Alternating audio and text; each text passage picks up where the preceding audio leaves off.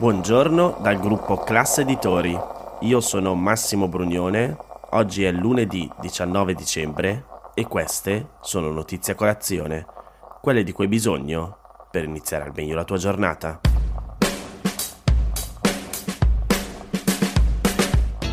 Una premessa che già avevamo fatto ma che forse è bene ogni volta ricordarci. Quando si parla di legge di bilancio, ogni cambiamento è possibile e soprattutto sappiamo che avviene fino all'ultimo giorno in cui viene approvata in Parlamento, che in teoria dovrebbe essere al massimo il 31 dicembre. Perché vi dico questo? Perché come abbiamo raccontato e come racconteremo in questi giorni, ci sono continui emendamenti che vengono presentati, discussi, cancellati, che vanno a modificare questa legge e avviene ovviamente per la complessità della legge stessa che va appunto a stabilire nel dettaglio le voci del bilancio dello Stato per l'anno prossimo e quelli a seguire.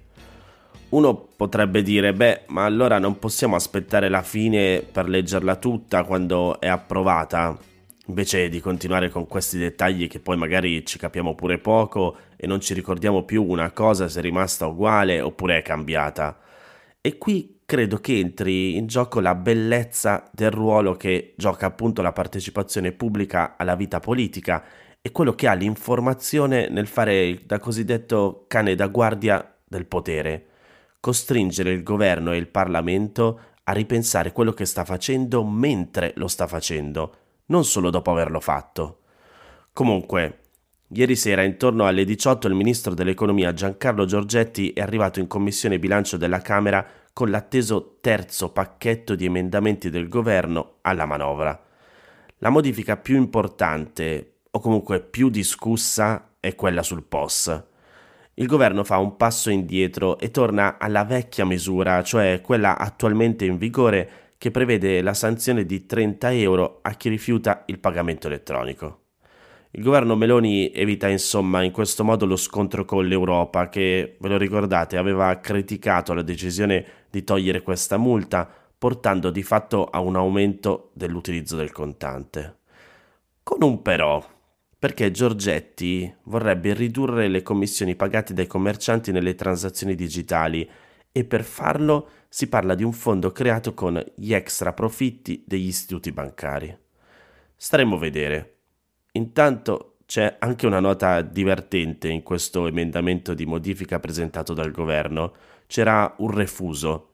Nel testo si prevede la soppressione dell'intero articolo 69 della manovra, che contiene anche l'innalzamento del tetto al contante a 5.000 euro, altra norma di cui si è discusso molto, e rispondendo alle opposizioni che notavano come leggendo il testo salterebbe appunto oltre alla norma del POS, anche quella sul tetto al contante, il ministro dell'economia Giancarlo Giorgetti ha ammesso che c'è un errore, o meglio ha detto, mi assumo la responsabilità di un errore della ragioneria.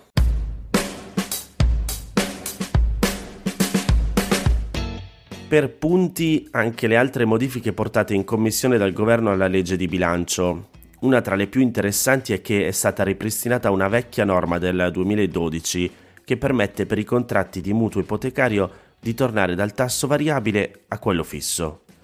Torneremo nei prossimi giorni nello specifico del significato di questa modifica. Le pensioni minime saliranno a 600 euro, ma solo per il 2023 e solo per gli over 75 mentre è confermato il taglio del reddito di cittadinanza, ma con l'assegno che arriverà l'anno prossimo solo per 7 mesi invece degli 8 previsti prima.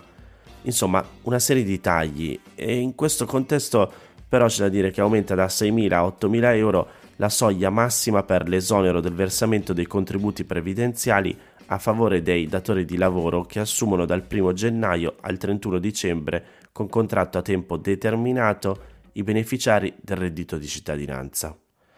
Sale poi da 20 a 25 mila euro il tetto del reddito per il taglio del cuneo contributivo di un ulteriore punto percentuale e salirà anche l'assegno familiare nel caso di 4 o più figli.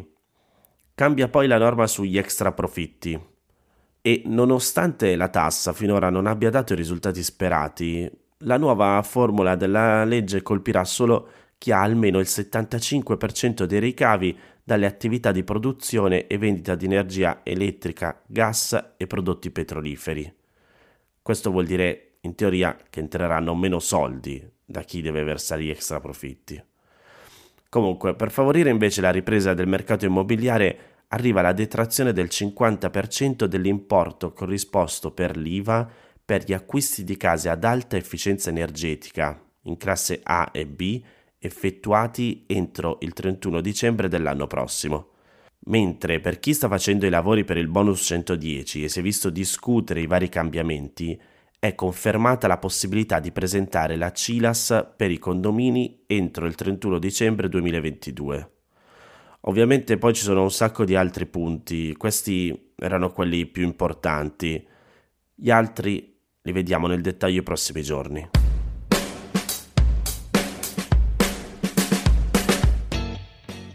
Dopo circa 30 ore di trattative, ieri gli Stati membri dell'Unione Europea hanno raggiunto un accordo sull'introduzione della carbon tax, la tassa sulle emissioni inquinanti per gli importatori stranieri.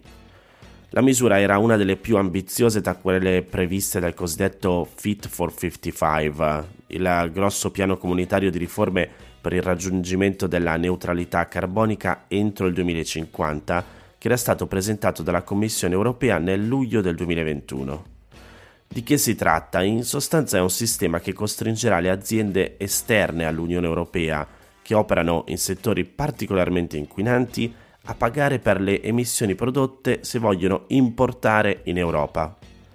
In pratica le aziende importatrici dovranno acquistare dei certificati per pagare le proprie emissioni, pagandole allo stesso prezzo previsto nell'Unione Europea. Il prezzo medio varia, ma è stabilito su ogni tonnellata di CO2 emessa. Nei fatti, la carbon tax è un dazio imposto per proteggere le aziende europee gravate dai costi di forti requisiti ambientali dalla concorrenza sleale di aziende che operano in paesi dove i requisiti sono più bassi.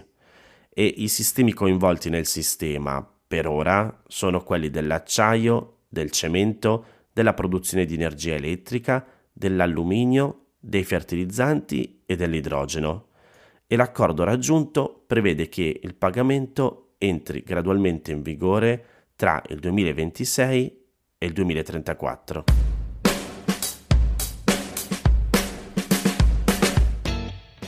Queste erano le notizie a colazione di oggi. Vi ricordo che se volete potete seguire gli altri podcast del mondo classe editori che stiamo pubblicando ogni giorno. C'è Linea Mercati che vi dà tre appuntamenti quotidiani sull'aggiornamento delle borse in tempo reale, sia quelle nazionali che quelle internazionali. Se ti sei perso alcune notizie puoi andare indietro e ascoltare anche quelle dei giorni scorsi. Mentre se lo ritieni utile puoi condividere questo podcast inviandolo a qualche amico, è disponibile su tutte le piattaforme audio. Puoi iscriverti anche al canale Telegram di Notizia Colazione per riceverle tutte le mattine direttamente sul tuo smartphone, oppure mandami il tuo numero di telefono alla mail notiziacolazione-gmail.com per riceverle via Whatsapp. Io vi aspetto domani per iniziare insieme una nuova giornata. Un saluto da Massimo Brugnone.